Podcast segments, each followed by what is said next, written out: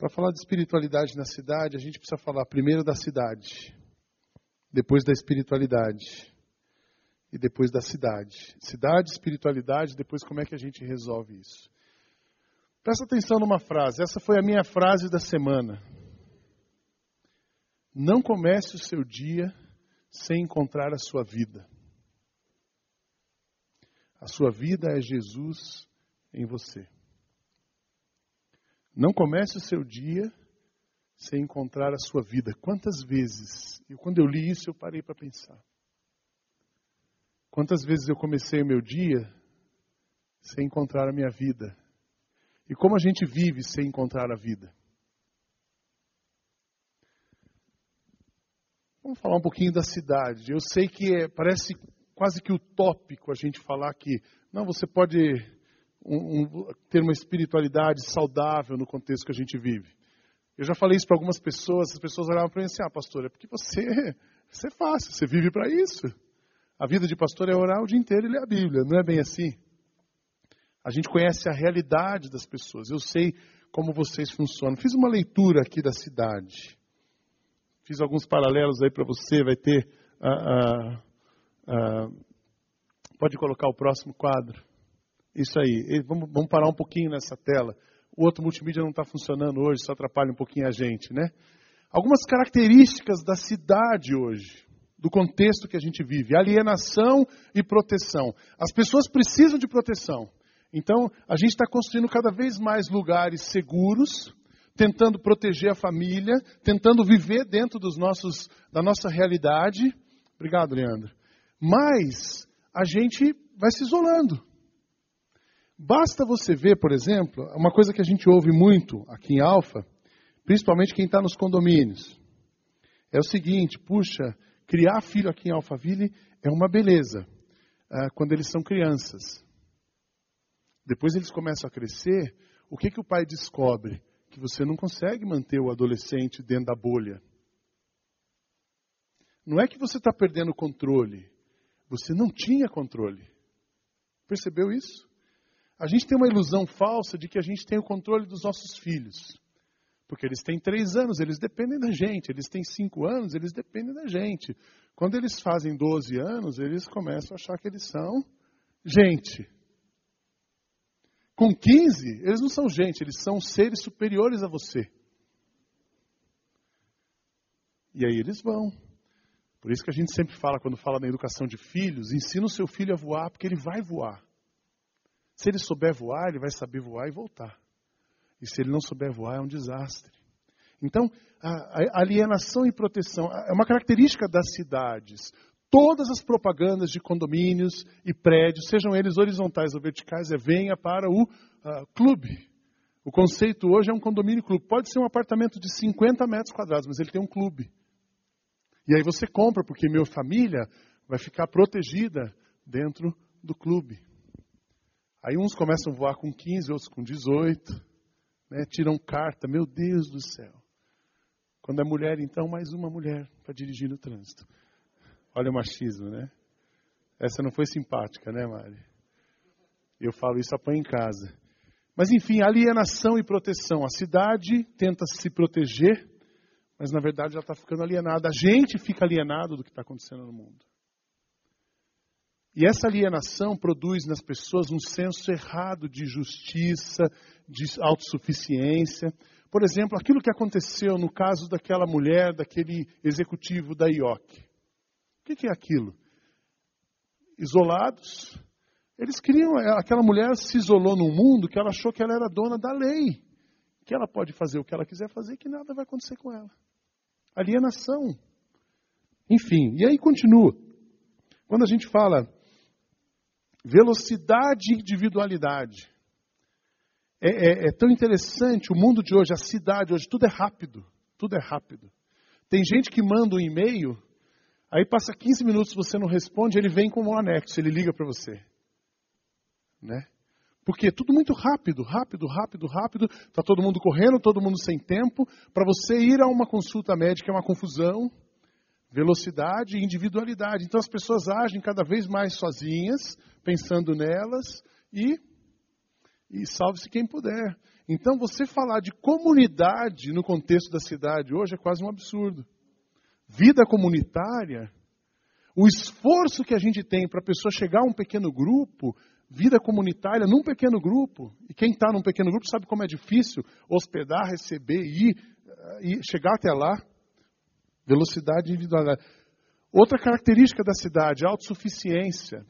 Eu posso, eu resolvo minha vida, eu e a minha família, e a gente vai se fechando. Se fechando em castelos, se fechando em prisões, se fechando no nosso mundo, autossuficiência. Também, assim, a questão com relação à fé, a cidade de hoje, a instituição e cristianismo. A igreja perdeu o valor. A igreja instituição perdeu o valor. É, quando você acompanha, eu tenho lido um pouco sobre as estatísticas, o último censo, o número de evangélicos cresceu, mas cresceu, mas pulverizou, cresceu, mas é raso, e as pessoas querem Deus, mas não querem a igreja, querem uh, Deus, mas não querem participar de uma instituição religiosa, porque é cada vez mais difícil uma instituição religiosa.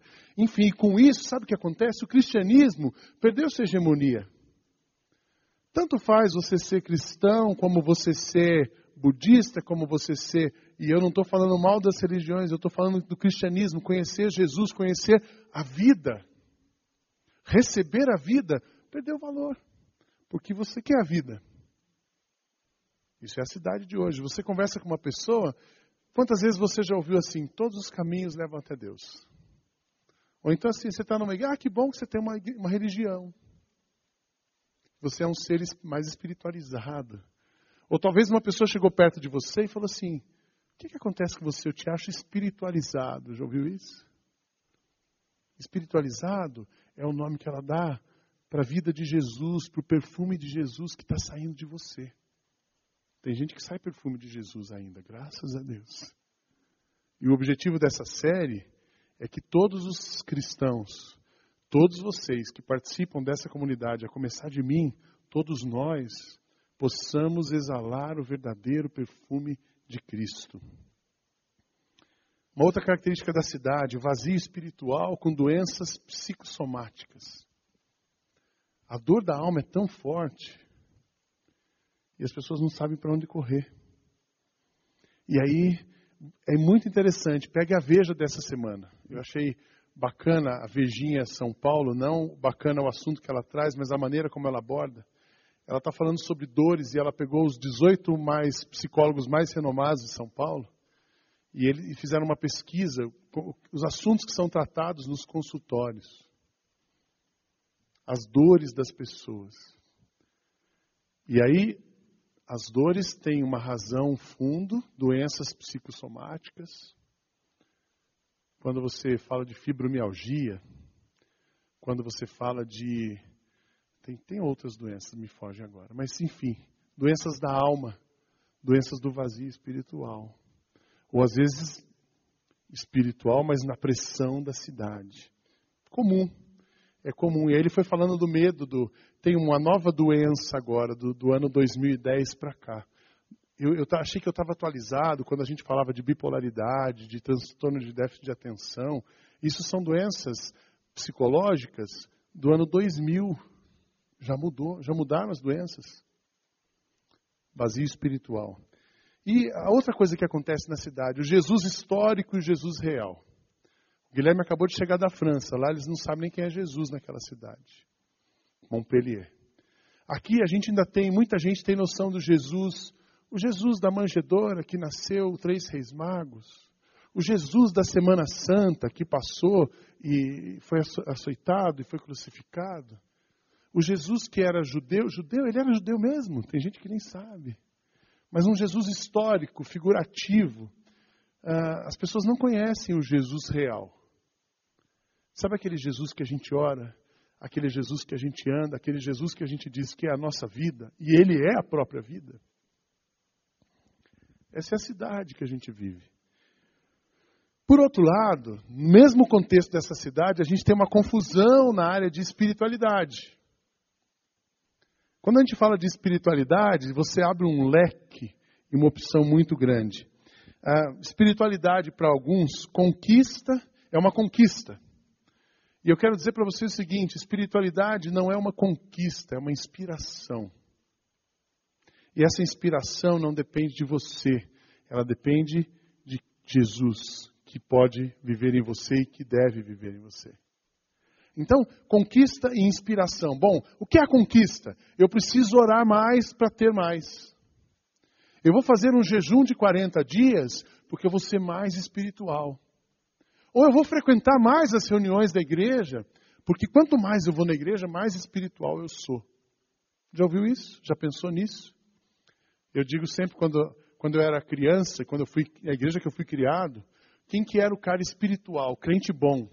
Ele veio de manhã, de tarde, de noite, ele vinha em todas as reuniões, ele estava em tudo, ele era da liderança, ele ele estava com igreja por aqui. Esse era o cara espiritual.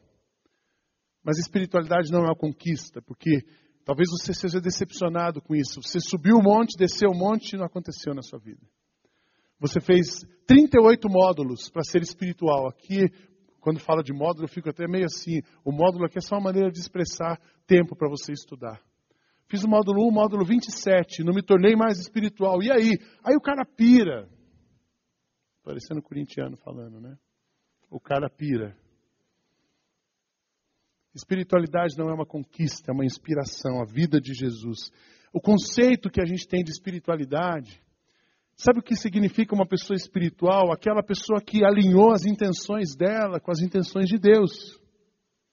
Aquilo que você faz, aquilo que você pensa, aquilo que você sente, está exatamente coerente com aquilo que Deus faz, com aquilo que Deus pensa, com aquilo que Deus sente.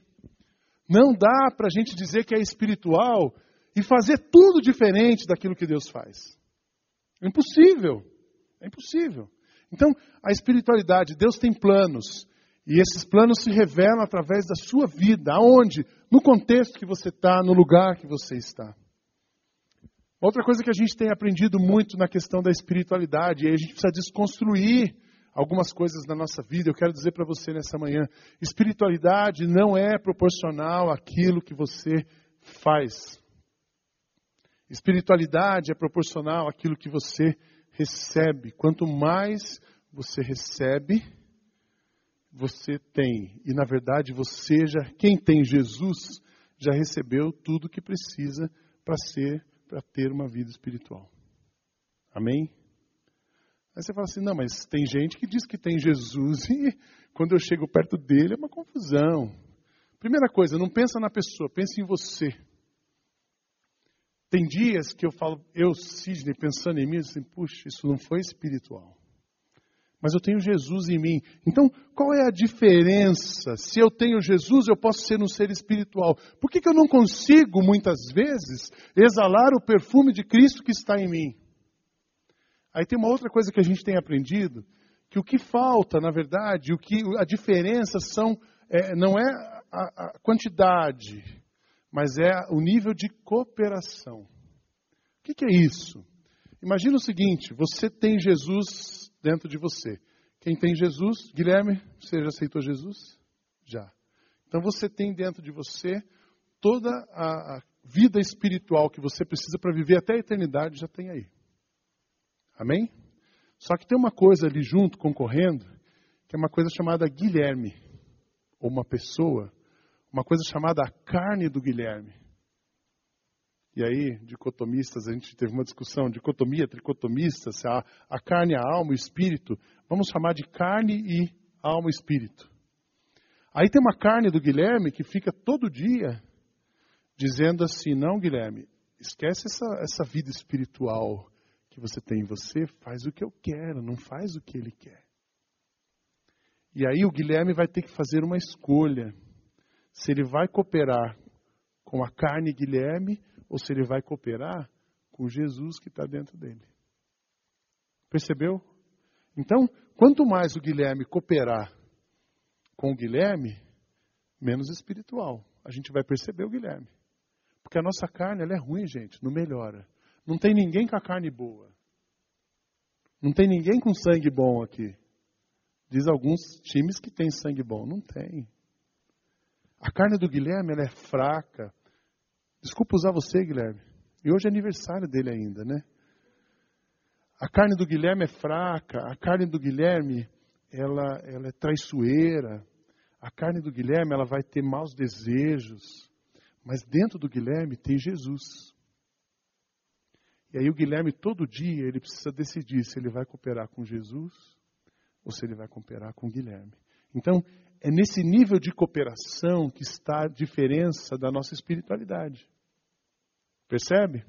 Quando você vê uma pessoa muito chiliquenta, briga com todo mundo, pá, fruto do espírito amor, não tem, está dentro de mim. Você pode perceber que ela está cooperando com a carne. E aí você vê aquela pessoa que ela é mansa, ela é calma, mas a hora que você vê as intenções dela se materializando, você fala assim: ah, como pode? O Leandro com uma cara tão boazinha. Porque o Leandro também tem um lado Leandro, e tem, você é crente, Leandro? E tem um lado de Jesus. E aí todo dia ele precisa decidir se ele vai cooperar com o Leandro ou se ele vai cooperar com Jesus. Mas talvez a personalidade do Leandro seja mais tranquila, a gente não perceba tão descaradamente que ele está cooperando com o Leandro. Mas aí, a hora que você conhece um pouquinho mais o Leandro, aí você chegou perto do Leandro, você deu aquelas piradas e falou assim: Isso aqui tem cheiro de carne, não tem cheiro de Jesus. Então, a cooperação. A nossa espiritualidade, ela vai ser é, proporcional à nossa cooperação. Você vai cooperar com o quê? E a nossa cooperação tem a ver com a nossa fé. Você faz aquilo que você acredita. Amém? Você concorda com isso? A gente faz aquilo que a gente acredita. Então, a cooperação tem a ver com a fé. E aí vocês vão chegar onde, vocês vão entender onde eu quero chegar nas disciplinas espirituais. E a fé vem pelo ouvir e ouvir a palavra de Deus. Então você imagina, cidade confusa, a gente tentando definir espiritualidade, eu quero definir espiritualidade. Você tem tudo o que você precisa para ter uma espiritualidade 100%. Amém? Amém? Quem acha que tem tudo para viver uma espiritualidade 100%? Levante a mão. Quem não tem, tem dúvida da salvação? Porque quem tem Jesus tem tudo para viver uma espiritualidade 100%. Não duvide disso. Quem conhece Jesus e já aceitou Jesus tem tudo para viver uma espiritualidade saudável, 100% equilibrada. Isso depende do que você vai, com quem você vai cooperar, e a cooperação depende da sua fé, e a fé vem pelo ouvir. Você não precisa, ah, é, antes de falar do que você não precisa, nós temos um problema, não é da qualidade, a gente tem um problema de prática. A gente tem tanta coisa concorrendo com a gente no dia a dia que a gente não pratica. Por isso que Paulo, já sejam, pois, praticantes da palavra e não somente ouvintes, já era um problema da igreja primitiva. A gente ouve, ouve, ouve e não faz. Ouve, ouve, ouve e não pratica. O Brasil cresceu não sei quantos por cento de evangélico. Se os evangélicos tivessem praticando tudo que aprenderam, estão ouvindo, que está na Bíblia, a gente já tinha virado a mesa. O mensalão já estava resolvido, todo mundo preso. Preso, talvez não tivesse mais político corrupto. Grana, obras, desenvolvimento, crescimento, ia bombar. Porque quando a gente tem Jesus e pratica Jesus e coopera com Jesus na nossa vida, tudo muda, tudo vai bem. Você não precisa criar sistemas para alimentar a espiritualidade. Ela já existe em você e é perfeita. Você precisa cooperar para que Jesus cresça em você e a sua carne diminua. O que nós não vamos fazer nessa igreja é dar um sistema. Olha, então você faz isso, passo um, passo dois, passo três. Vamos criando seres espirituais em castas. Não! Aqui não tem casta. A gente aprendeu isso semana passada com o Armando mais uma vez. Graças a Deus que Deus trouxe um pastor lá de Fortaleza para falar o que a gente fala e sem saber o que a gente estava falando aqui. Foi lindo. Vocês lembram do Garabê que ele desceu, pegou o menino ali e assim pede para o Garabê orar por vocês. Ele tem tudo. Ele tem Jesus? Tem. Então o Garabê tem o mesmo poder, a mesma autoridade. Então não vamos criar sistemas. O que eu quero é que a nossa igreja, que vocês tenham mecanismos para a gente apoiar a cooperação.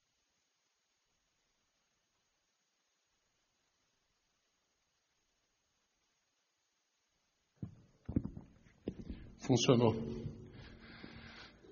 Vamos lá. E aí que vem a fé, vem pelo ouvir. Então as disciplinas espirituais, elas são passos, elas são ferramentas, são meios da gente se conectar com Deus, da gente cooperar com Jesus que já vive na gente.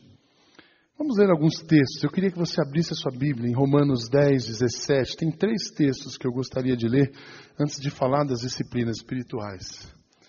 Você pode ficar tranquilo que o culto vai acabar hoje bem próximo do horário. Até meio de meio já resolveu.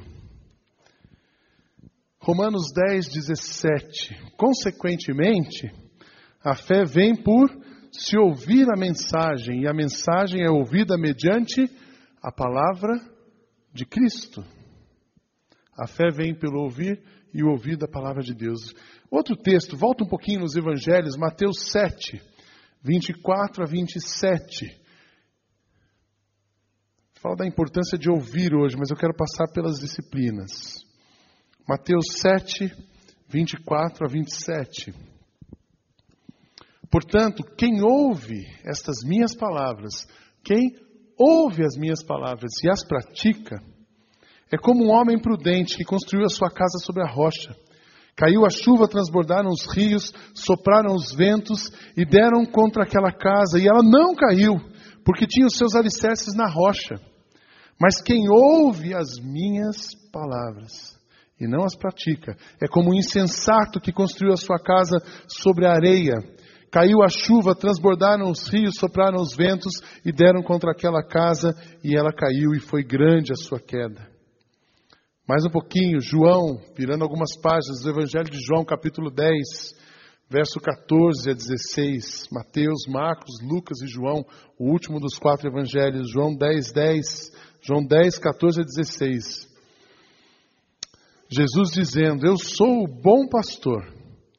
Conheço as minhas ovelhas e elas me conhecem. Assim como o Pai me conhece, eu conheço o Pai. E dou a minha vida pelas minhas ovelhas. Tenho outras ovelhas que não são deste aprisco. É necessário que eu as conduza também. Elas ouvirão a minha voz e haverá um só rebanho e um só pastor. A disciplina, as disciplinas espirituais ou a sua cooperação com a presença de Jesus na sua vida, ela, eu, eu, eu, a gente vai falar de oito passos, oito caminhos, ou oito uh, steps dentro de um caminho. O primeiro delas é ouvir. A nossa, a nossa cooperação começa com ouvir a voz de Jesus. Quem ouve as minhas palavras e as pratica. O que significa ouvir Jesus? Aprender aquilo que é importante você aprender de Jesus. Como é que eu faço isso na prática? Nós vamos ver daqui a pouco. Leitura bíblica, oração. Mas quando eu ouço a voz de Jesus, eu tenho a direção. Parece que o maior desafio no contexto que a gente vive hoje é ouvir. Nos relacionamentos, tem gente que paga psicólogo só para ser ouvido. E a gente pode ouvir Jesus. Então, ouvir é uma dificuldade. Mas o ouvir é aprender o que é importante para Jesus. Lembra daquela história? O Macorde sempre fala aqui quando você tem uma dúvida, pergunta para Jesus o que ele quer que você faça. Eu não aguento mais a minha sogra. Tenho vontade de. Pergunta para Jesus se ele quer que você a sogra. Ele vai responder. Ou então, eu não aguento mais o meu trabalho. Eu quero chutar tudo para o alto. Pergunta para Jesus se ele quer que você chute tudo para o alto. Ele vai responder. Porque aí você chuta tudo para o alto sem perguntar para ele. Depois você fica sem dinheiro para pagar suas contas. Aí você começa a reclamar que Deus não me abençoa. Deus não quer nada comigo. Não, não foi Deus, foi você. Escolhas, faltou fé. E faltou fé porque você não ouviu. E sabe por que você não viu? Simplesmente porque você não perguntou. Ouvir. Então, esse processo, eu vou ouvir Deus. Depois de ouvir aquilo que é importante para Jesus, a segunda coisa, você pode completar aí, eu vou louvar. Eu vou reconhecer Jesus e engrandecê-lo, tudo o que ele é e faz. Depois de ouvir, eu vou louvar. Eu vou louvar. Então, eu ouvi Jesus, ouvi a voz de Jesus pela oração, pela Bíblia. Depois de ouvir, eu vou louvar. Louvar é um tempo de adoração. Essa, essa prática. Agradecer, eu vou, eu vou exaltar a Deus pelo que Ele é, eu vou lembrar do que Ele está fazendo. E depois de louvar, eu vou caminhando, é uma estrada, eu preciso alimentar, eu preciso cooperar com a presença de Jesus na minha vida. Eu louvo, eu ouço, depois eu louvo, depois eu vou agradecer. O que é agradecer? É você reconhecer que todas as coisas boas que você tem na sua vida vêm de Deus, vêm de Jesus, é fruto da presença de Jesus na sua vida. Só que depois dessa experiência de me aproximar de Jesus, sabe o que acontece quando a gente se aproxima de Jesus? A gente se percebe. A gente começa a se enxergar. E quando a gente se enxerga, é aí que a gente vê a carne. Quem está longe de Jesus não vê a carne. Quando a gente está perto de Jesus, a gente vê a carne. Quando a gente vê a carne, a gente precisa fazer uma coisa chamada confessar. Eu preciso confessar os meus pecados. Muita gente não consegue evoluir não consegue avançar, não consegue experimentar da presença de Jesus, porque para de, hora que chega no confessar pecado, não, eu não tenho pecado. Uhul, aí que entra celebrando. Porque o cara assim, eu não tenho pecado, eu não tenho problema, eu sou, ah, pecado, só, só quem tá, ah, só quem mora fora do meu condomínio é que tem pecado. Pecado é só quem, quem não tem o que eu tenho. Pecado é só quem não é como eu sou. E a gente Todo mundo tem pecado e todo mundo precisa confessar pecado. Então, a gente coopera com Jesus ouvindo, louvando, agradecendo, confessando pecados. E aí a gente confessa pecado, a gente enxerga quem a gente é. E aí tem um outro passo. A gente precisa reafirmar quem nós somos aos olhos de Deus. E aí tem uma lista, você vai encontrar nesse diário uma lista. Sabe o que você é e eu sou? Nós somos pessoas amadas por Jesus, pessoas compradas por um alto preço. Quando você põe na sua frente um espelho, Deus, e olha quem Deus pensa que você é, acabou o seu problema de autoestima. A gente se sente para baixo quando a gente não se sente amado, não é assim? A gente se sente para baixo quando a gente se sente rejeitado. E aí Jesus olha e fala assim: vocês são filhos amados, comprados por um alto preço. Antes vocês não eram povo, mas agora vocês são povo, vocês são propriedade exclusiva, um povo santo, geração eleita. A gente sabe tudo. E repetir isso todo dia. Ouvir, louvar, agradecer, confessar pecados, afirmar quem eu sou em Cristo. E aí, quando você resolve, se resolve, é a hora que você começa a interceder por alguém. A intercessão faz parte do, da cooperação com Jesus na minha vida. O que significa você interceder por alguém? É você orar por uma pessoa que você não vai conseguir chegar até ela. E você ora porque você sabe que você não chega, mas Jesus chega. Então você está cooperando. Depois do interceder, aí sim você vai pedir. Mas cuidado, não peça para Jesus, puxa, eu estou precisando tanto trocar de carro. Porque meu carro, eu quero uma SUV agora. Mas eu não quero uma 2010, eu quero uma 2014, porque nem tem, né? 2013. Eu queria tanto uma casa nova. Mas você acabou de trocar de casa a semana passada, o ano passado? Não, mas é porque, sabe? Ou então, eu, eu, eu para mim, duas plásticas resolveria. Uma no rosto e outra no resto. E aí você começa a pedir coisas para Jesus que ele não prometeu que, que ele ia te dar. E nem você sabe se você precisa.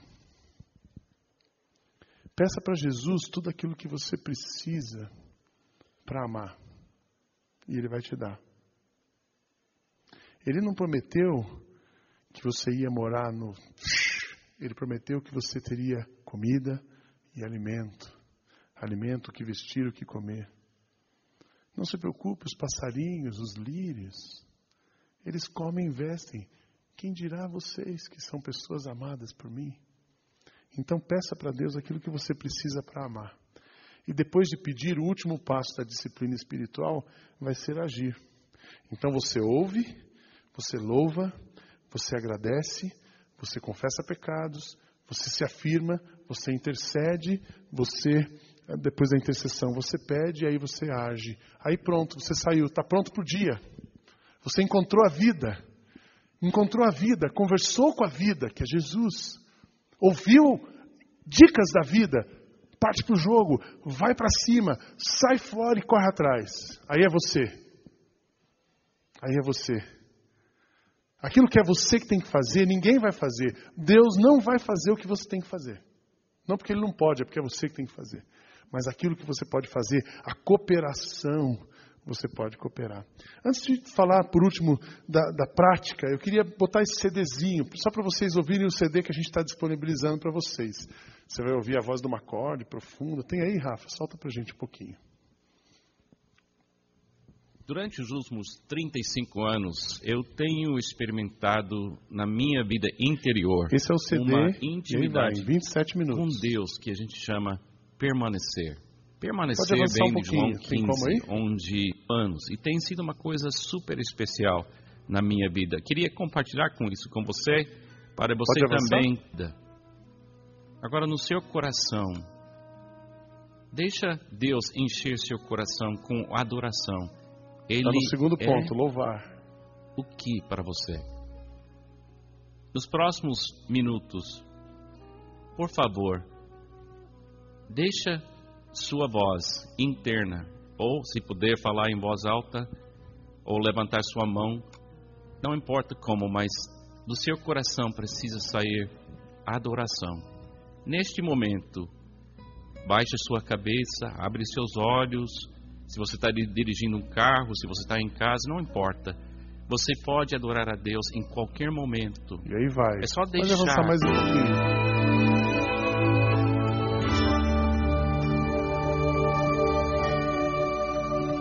Como é bom agradecer, como é bom Tá bom, reconhecer Rafa. que Deus Isso foi pra, só para você demonstrar. Então você vai ter 27 minutos que essas disciplinas que eu disse de ouvir, louvar, essas oito disciplinas vão ser orientadas pelo pastor Macorde e você pode ir ouvindo e fazendo. Ao invés de ouvir, de gastar um tempo na internet é, é, olhando Facebook. Facebook é bom, mas para alguns é uma desgraça. E eu já pensei várias vezes em sair. Eu tenho pesado mais que o que eu faço é melhor do que aquilo que eu vejo que é ruim. Então, eu ainda estou.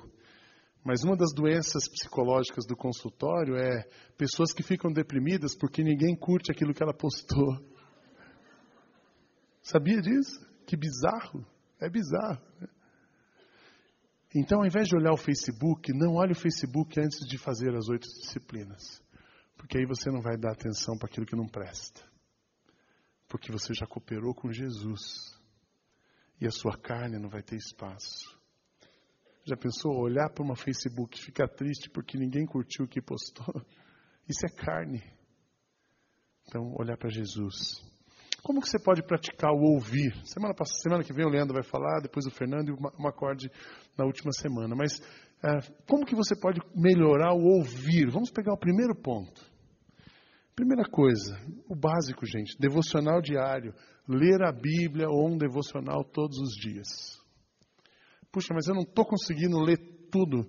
Ah, Quando você pega ali a- o YouVersion, eles têm alguns planos, por exemplo, para você ler só os evangelhos em três meses, fica mais leve.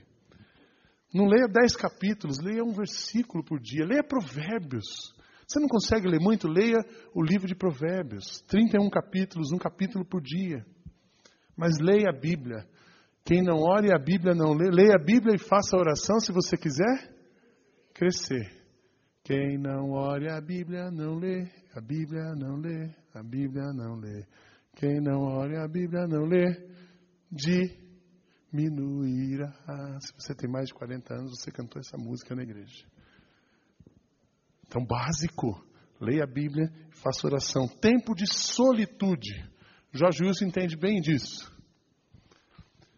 Tempo de solitude, você ficar quieto e pensar nas palavras de Jesus para alimentar a sua alma, para cooperar com você. Aí você fala assim, pô, mas é difícil ficar quieto. É difícil ficar quieto. Difícil ficar quieto, primeiro, porque tem muito barulho. É difícil ficar quieto porque às vezes você é uma pessoa ativa ou hiperativa, como o seu pastor. E aí, como que eu faço para ficar quieto? A solitude é o momento onde você fica sem pensar ah, em outra coisa a não ser em Deus. Então, por exemplo, você pode caminhar num parque. Aquele momento da academia pode ser um tempo de solitude. Talvez você está tão acostumado, habituado com o exercício, que você não precisa pensar para fazer exercício. Então, ah, andar num trem. Quem pega trem? É meia hora. Você já imaginou que você pode ter solitude no meio de uma multidão dentro de um trem? Você precisa pensar para ir no trajeto? Não, você vai ficar sentado. Senta e vai pensando. Ou sentado ou pendurado, né? E aí você pensa em Jesus, você nem vê, nem sente o cheiro que está do seu lado. Os jovens que pegam o metrô para ir para a escola. Você pode ter um tempo de solitude preparando uma refeição. É isso que eu faço, por isso que eu gosto de cozinhar também. Quando eu estou muito cansado, chego em casa que eu não quero ouvir mais ninguém, eu vou para a cozinha. Que a mulherada vai para a novela e eu vou para a cozinha. E ali eu fico pensando, andar num parque, caminhar, exercício, ou também ficar quieto no seu quarto. Que você precisa um tempo de solitude. Mas não vamos definir um padrão, cada um vai descobrir a sua maneira de fazer algo que não precisa pensar e pensar em Jesus. Prática da oração. Ah, mas eu não consigo orar, ora sem vontade. Tem gente que eu falo assim, ora sem vontade. Porque a oração ela vai tranquilizando o nosso coração, a oração abre o caminho do diálogo. E por último, uma maneira de você ouvir é os encontros coletivos, hoje. Mas eu acho muito pouco. Eu acho muito pouco. Um encontro semanal de domingo, ou dois encontros, por mais que você venha amanhã e noite, é pouco. É pouco. Aquele que ouve as minhas palavras e as pratica. A fé vem pelo ouvir. Eu quero incentivar você a ouvir. Ouvir Deus e alimentar e cooperar com a presença de Jesus na sua vida e assim você ter uma espiritualidade saudável. Amém? Entenderam essa, esse mecanismo? Não é assim, saiam daqui façam uma campanha. Como é que seria se fosse um sistema? Nós vamos fazer uma campanha de jejum de 40 dias e você vai orar todos os dias. E jejuar das 8 às 18. E aí vem para cá que nós vamos recolher o jejum. Já ouviu essa história? Isso é um sistema para ajudar você. Estou dizendo o seguinte: vai ouvir Deus, aonde você estiver. Pergunta para Jesus o que Ele quer que você faça. Leia a Bíblia, faça oração, tranquilize o seu coração. Coopera com Jesus em você. Você já tem tudo o que você precisa para viver uma vida espiritual saudável. Amém? Para concluir, quero dizer três coisas para você. Viver não é fácil. Eu já digo para as pessoas assim: viver é complicado, a vida é complicada. Viver não é fácil. Viver é difícil, a única chance para você viver melhor é você ter uma alma descomplicada. As nossas emoções são complicadas por causa da nossa história, mas a nossa alma pode ser descomplicada em Jesus. A nossa personalidade, muitas vezes, ela é complicada. E aí a gente, como pastor, começa a entender as pessoas, onde a pessoa foi criada, como era a mãe dela, como era o pai. Aí você entende porque a pessoa é tão complicada. Mas se a gente for em Jesus, a única chance que a gente tem de ter uma vida descomplicada é ter a vida, ter uma alma dirigida por Jesus. A nossa carne diminuindo e a presença de Jesus aumentando. Então, segunda coisa, o seu vigor espiritual, que eu queria que você aprendesse hoje. O seu vigor espiritual é proporcional à sua fé. E a sua fé depende da disposição que você tem de receber de Jesus, de ouvir de Jesus, para repartir com outras pessoas. Quanto mais você ouvir, quanto mais você receber, mais você vai ter que dar. Mas e aí, e aí o seu perfume começa a mudar. O cheiro começa a mudar. O cheiro do Guilherme muda à medida que ele coopera com Jesus. Então a gente chega perto de uma pessoa Se você chegar perto de você e começar a fungar, estou tentando perceber o cheiro, brincadeira. O cheiro a gente sente de longe. Mas o perfume que vai exalar de você depende da cooperação com Jesus. E eu quero terminar com aquela frase que eu disse: Não comece o seu dia sem encontrar a sua vida. Vamos repetir isso? Não comece o seu dia sem encontrar a sua vida. Sua vida é Jesus em você. Põe a mão no seu coração. Vamos falar essa frase na primeira pessoa. Não começo o meu dia sem encontrar com a minha vida. A minha vida é Jesus em mim. Mais uma vez, eu não começo o meu dia sem encontrar a minha vida. A minha vida é Jesus em mim. Deus nos ajuda. Trabalha conosco. Para que a voz que nós possamos ouvir seja o Senhor. Ajuda-nos a cooperar com a tua presença na nossa vida. Muito obrigado porque eu tenho certeza que o Senhor está na minha vida, que eu tenho certeza que o Senhor está na vida de muitas pessoas aqui. A minha oração é que o Senhor esteja no coração de todos. Que ninguém nesta manhã saia daqui sem ter certeza de que o Senhor habita no coração. E que a cada dia a gente se esforce para cooperar com o Senhor na nossa vida. E assim o bom perfume de Cristo seja exalado nas nossas vidas, através das nossas relações, em tudo o que fizermos. É a minha oração em nome de Jesus. Amém.